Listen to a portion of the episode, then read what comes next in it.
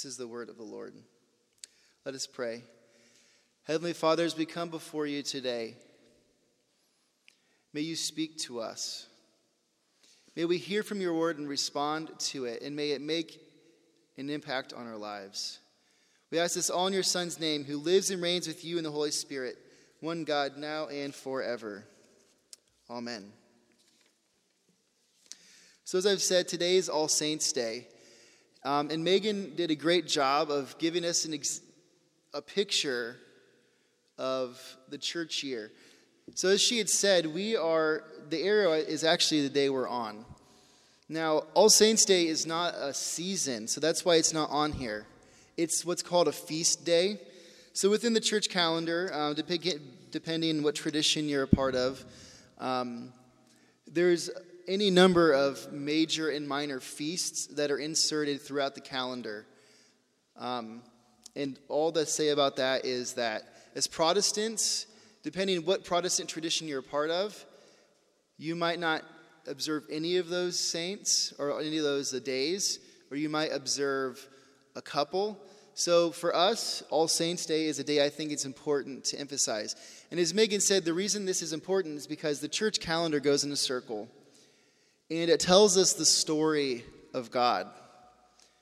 So, as she said, Advent is a story of Jesus' first coming, but also it's the season when we wait for his second coming. And then Christmas is when we celebrate his arrival. And then it goes through, and then we get to where we're at right now, which is, as she said, the, the long growing season. But what All Saints' Day does is it helps us focus on the end of the story. It goes in a circle, we get to the end, and then it starts over. Because even though we're at the end, as in we know the ending of the story, we're still waiting for the ending to be completed. So the story starts over, and as Christians, we live this, and it actually gives us a way to hang our spirituality. Because the seasons that are purple are usually um, more penitent seasons. All that to say, there's seasons when you reflect, when you slow down. During Lent, a lot of people fast. The way that you live your life shapes your spirituality. So, the circle of the church year and the colors give us a way to live our faith. And they give us a way for us to tell our story. So, All Saints' Day is the day where we remember the saints. Now, the question we need to ask is what is a saint? We've heard the word before.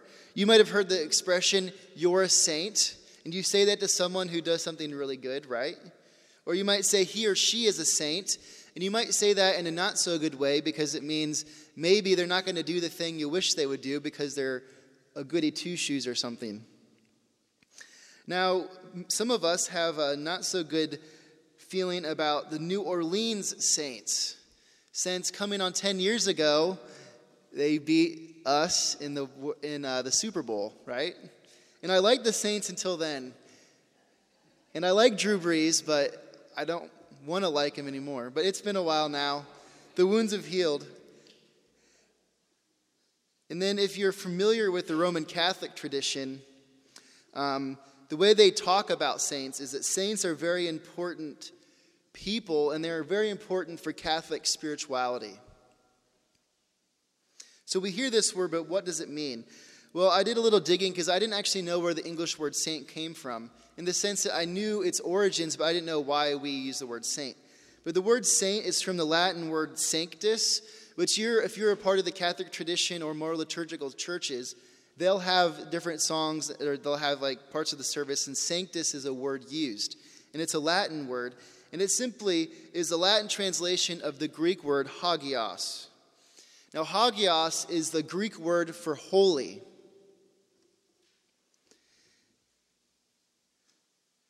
And now, this holy, the idea of holiness from hagios in the New Testament comes from the Hebrew idea of holiness.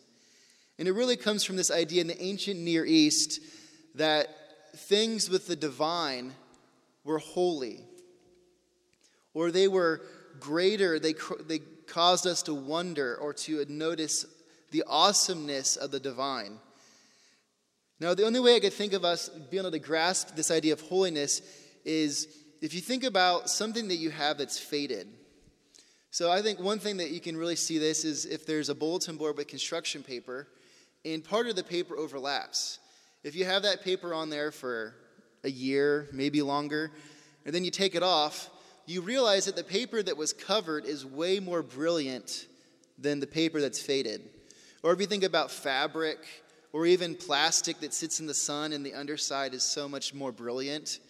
This idea of holiness is that when we compare ourselves to the divine, the divine is so much more brilliant that we seem faded. So, this is the idea of holiness. So, the word saint is rooted in holiness. But the question is well, who are saints? So, if you're Roman Catholic or if you know Roman Catholics, and this is, um, so last week we had Martin Luther on the cover. I don't know if you noticed that of our bulletin. Last week was Reformation Sunday. Um, but Refor- so the Reformation, the big thing with them had to do with us the idea of who are saints. What does it mean for someone to be a saint? So within the Roman Catholic tradition, this is still true today. And I don't mean to be negative about this. I'm just telling you, this is the difference between Roman Catholics and us. The Roman Catholic tradition, saints are perfected, purified souls able to enter heaven and see God face to face. Now, I took that right from the Roman Catholic Catechism on the website of the Vatican. So, whenever the Pope saints someone, they don't actually saint them. Pope Francis recently uh, declared Mother Teresa a saint. He doesn't declare her a saint, he doesn't have that authority. What the Pope does is they recognize that someone has become a saint. So, with, within the Catholic Church, when someone becomes a saint, it means that they have become perfected and their soul has been purified. And what this actually means is that they've reached heaven. So for Martin Luther, this was the biggest point of contention. And it wasn't the Catholic teaching, it was how the Catholic teaching had become used and really had become abused. Now, this is not the practice of the Catholic Church today. That's really important for us to understand. The Roman Catholic Church, after the Reformation, has done a lot of work and has reformed their doctrine their doctrines and their dogma and their teachings about this a lot. So this is not the current state. This is what happened in the 15 or 1500s. The Catholic Church said, okay, so if you are you die, but your soul is not purified yet, you still have sin that you need to remove. So you go to what's called purgatory, and in purgatory, you go through a, a time of, of cleansing. And what they started to do was they started to sell what was called indulgences. So they said, okay, so you have family members in purgatory. You can buy indulgences and remove years from their time in purgatory so they can receive a purified soul to go to heaven. So this is not the Roman Catholic teaching anymore. And actually, Pope, um, not Pope Francis, but uh, Pope Benedict before that, he was a theologian before he became Pope. And he actually ref- he um, presented a new theological framework for how the Catholic Church can understand purgatory. And for them, it was actually an instant. It wasn't this process, but it was an instant thing that happened. And, and um, so that's so I'm telling you all this just so you know that that what we're talking about is in the past tense for the Roman Catholic Church, not present. But there are still differences in the way that Protestants and Catholics talk about that. It's important for us to know the differences, only so we know, so we can understand each other better. So, within Roman Catholic teaching, saints are the souls that have made it through purification of purgatory to reach heaven. This is what they teach. So, if you go to a Roman Catholic Mass on All Saints' Day, what you see, and I don't know this for sure, but I've done some reading and I've uh, and I know that um, based on what I think that this is a fair representation. So if those of you who are more familiar with Roman Catholicism, this is not fair, tell me and I will correct it next week. I will tell you. But Roman Catholic uh, All Saints masses are more of a focus on the saints who have made it to heaven. In particular, the saints who have been named saints. There's lots of saints within the Roman Catholic um, uh, tradition. But it doesn't give the people in the pew a feeling about where they're at in their life. And so within the Roman Catholic calendar, there's a day after All Saints' Day called All Souls' Day. Now, this is the day when you remember those who are still in purgatory, who are still waiting to have their souls purified. So, this is where this puts us. And this isn't just for Roman Catholic Christians, this is, I think, everyday Christians. When we think about saints, we don't think about ourselves. We think about someone else. We think about the apostles. We think about the, the great Christians of faith, the people who have died in the face of their faith, who have had great lives but we don't think about ourselves. But the question is what does the New Testament actually teach about saints?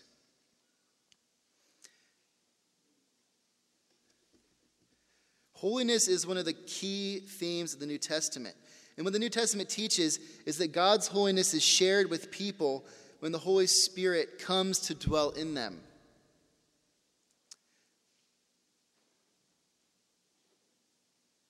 So if you think about what we read in Ephesians in the call to worship today, gather people of God because you are no longer foreigners and strangers, but fellow citizens with God's people, and also members of his household, built on the foundation of the apostles and the prophets. And in you, too, he is building together a dwelling in which God lives by his Spirit. Saints are simply holy people, people who are indwelt by the Holy Spirit.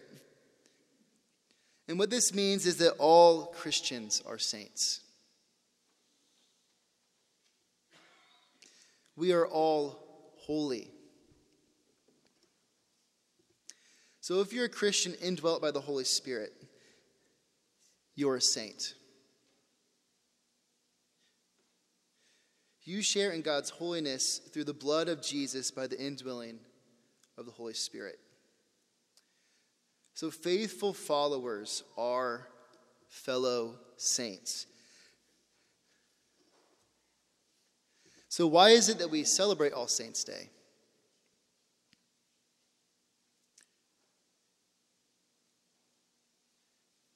It's because it helps us remember who we are and also, it helps us remember where we're going. It reminds us that God has restored the broken relationship and that we're able to be made holy because of his gift of grace. Fellow faithful followers are fellow saints. But remember, the story isn't over because we start over in a couple weeks. We know the ending, but we're waiting for the ending to be completed. Now, this pushes us towards an important question Where are the saints today? The people who have died. And then where do we go after we die? So, the biggest hint for where we get this is in Luke chapter 23, verses 39 through 43. So, this is what that passage says it says, One of the criminals who hung there hurled insults at him. So, this is Jesus on the cross. Remember, he was buried, or he was crucified with two criminals. So, one of them hurled insults. They said, Are you the Messiah? Save uh, yourself and us. But the other criminal rebuked him. He said, Don't you fear God? He said, Since you are under the same sentence, we are punished justly, for we are getting what our deeds deserve. But this man has done nothing wrong. Then he said, Jesus, remember me when you come into your kingdom. And Jesus answered him, Truly I tell you, today you will be with me in paradise. So, this passage suggests is that those who are faithful in Jesus when they die, they go to be with him what is called paradise. So, what is paradise? It's not, it's difficult to know exactly what paradise is, but we do know that whatever it is, it's in the presence of Jesus. So when people who place their faith in Jesus die, they join him in paradise. But this is where things become dicey for us, and this is where I want to push us to rethink what we've always heard. For a long time in Christian teaching, it's become common to say that, well, the end goal of the Christian life is to go with Jesus into paradise. This idea of we go to paradise or we go to heaven when we die. Now, when people talk about heaven, what they're actually talking about is paradise. But now, this is the rubber question we need to ask is, is the final vision of the biblical story paradise? Is this the final vision? Is this the good news of the gospel?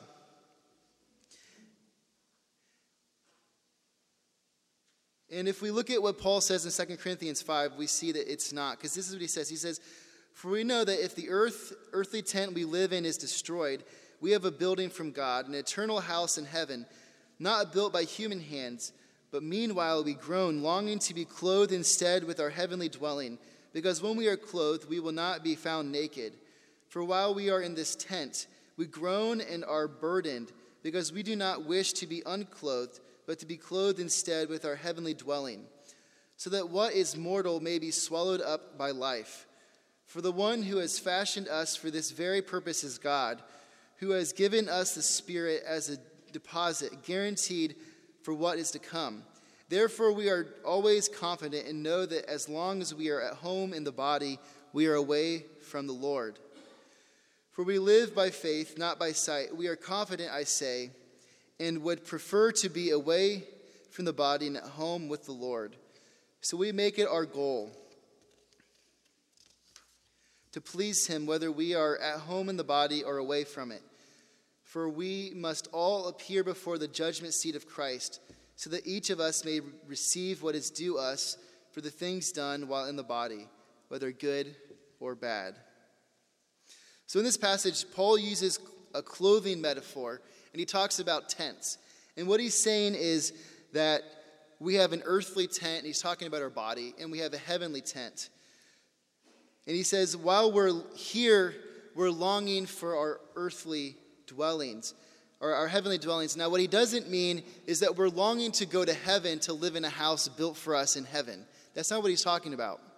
He's saying we're waiting for our heavenly dwelling, our heavenly body, to come join us so that we can be pure again. So think about it this way if you want to drink a Pepsi during the Colts game, you don't go and sit in the refrigerator to drink it. So even though you store Pepsis in the refrigerator doesn't mean that they have to be consumed in the refrigerator. Just because our heavenly dwellings are in heaven right now doesn't mean that we have to go there to get them. We can take our Pepsi and we can go sit on the couch and watch the game. Because this vision that Paul gives us of paradise is this vision that we have this paradox. So we have this challenge. We have our earthly bodies, but they're impure, they're sinful, they're broken. And we have this promise of heavenly bodies. But he says when we die, we have to leave our earthly body. And he said that's not good because we want our body, because our body is an important part of who we are as humans. But he says, we really want to be with Jesus. And that's why he says in verse 8, We are confident, I say, and would prefer to be away from the body and at home with the Lord.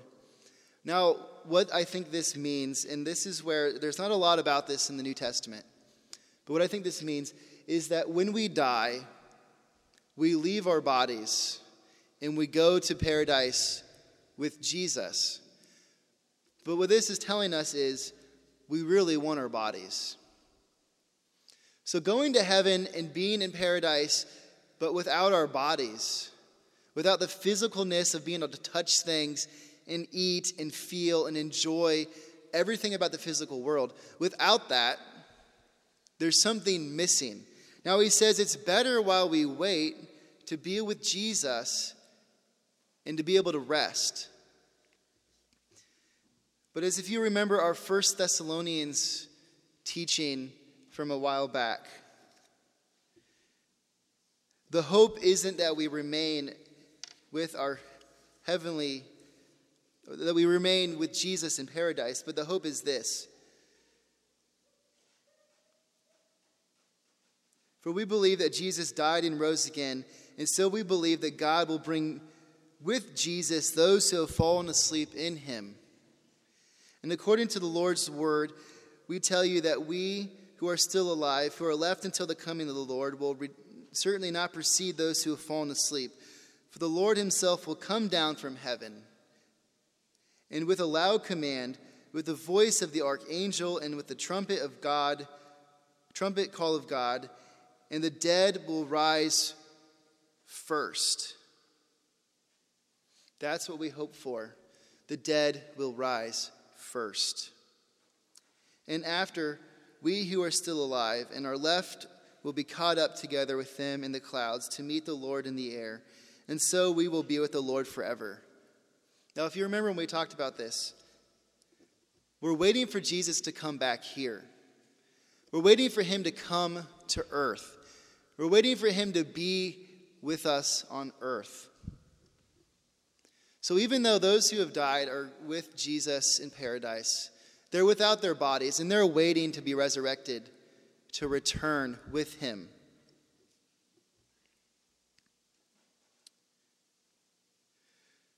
So all the saints living and resting wait for Jesus to return. And this is why the story isn't over. This is why it starts over. This is why we keep telling it, because we're still waiting. And we're still reminded, well, why does Jesus have to come? Why does he have to come again? We're still waiting. We know we're saints because what is it we said? Faithful followers are fellow saints. But still, we're waiting. In our passages from today, they give us a, a, a vision of what we're waiting for. Revelation 21 then I saw a new heaven and a new earth, for the first heaven and the first earth had passed away, and there was no longer any sea. I saw the holy city, the new Jerusalem, coming down out of heaven from God, prepared as a bride beautifully groomed for her husband. And I heard a loud voice from the throne, throne saying, Look, God's dwelling place is among, now among the people, and he will dwell with them. They will be his people, and God himself will be with them and be their God on the earth, not in heaven, with our resurrected bodies. The New Jerusalem, the holy city, the city where all people are healed and where the challenges of this life go away. And when we drink from the river flowing from the throne and we are restored, that's what we wait for. That's while we're waiting. And in Isaiah 25 gives us another picture of what this life looks like. On this mountain, the Lord Almighty will prepare a feast of rich food for all peoples. It's a banquet where all people will be there, a banquet of aged wine and, a, and the best of meads and the finest of wines, a banquet like no other banquet. On this mountain, he will destroy the shroud that enfolds all peoples. He will destroy the evil that, per- that surrounds the world and permeates every aspect of life here. On this mountain, he will destroy the shroud, the sheet that covers all nations. He will swallow up death forever. The sovereign Lord, Lord will wipe away the tears from all faces he will remove his people's disgrace from all the earth. The Lord has spoken. And in that day they will say, Surely this is our God. We trusted him and he saved us. This is the Lord. We trusted in him. Let us rejoice and be glad in his salvation. That's the image. Now, again, I want to say that even though the Roman Catholic Church has a little bit of different details in the middle, their end is the same. We're all waiting for the resurrection. We're all waiting for Jesus to return. We're waiting for all the nations to sit under one king, under one throne, to worship the God and maker of the world, to acknowledge his holiness, and to acknowledge that we are simply his creatures. So while we're on this All Saints' Day, I want you to be encouraged to know that you are a saint. If you're a follower of Jesus, if you're committed to seeing this to the end, to living the life faithfully, you are a saint. And regardless of where we land with the Roman Catholic Church, and as I said, in the recent years, they've had two theologians. I mentioned one. They've had a second one who have really transformed the way that they can talk about life after death. But regardless of where we're at, I want you to know that you are a fellow saint with the great saints of old who have passed on before us. And as we think about those loved ones who we knew who have passed on, we know that we're all in this together. We're all waiting for Jesus' return. The story doesn't end when we die until Jesus returns. Our place is just different until he comes back. So, faithful followers are fellow saints. Now, I'll say more about heaven and the new earth and life now when we end this Ecclesiastes series. But what I want, hopefully, for you to do is to see how all of this is coming together. And we get to see the hope that we have. So let us close with prayer. Heavenly Father, we come before you as your people on this All Saints week. We think about those who have gone before us. Lord, we ask that those people who are with you waiting, that they would find rest from this life, from the challenges that they faced, and the evil that they had to overcome. May they rest in your presence and enjoy your eternal glory. But while we wait for them, may you give us, while we wait with them, may you give us strength to endure as they did. May we draw from their example. May we follow their faithfulness. May we remember them. May we mourn them. May we hope to join them with you in paradise, and then may we hope to join them with you in the new city and the new restored creation. Lord, we thank you for what you've shown us.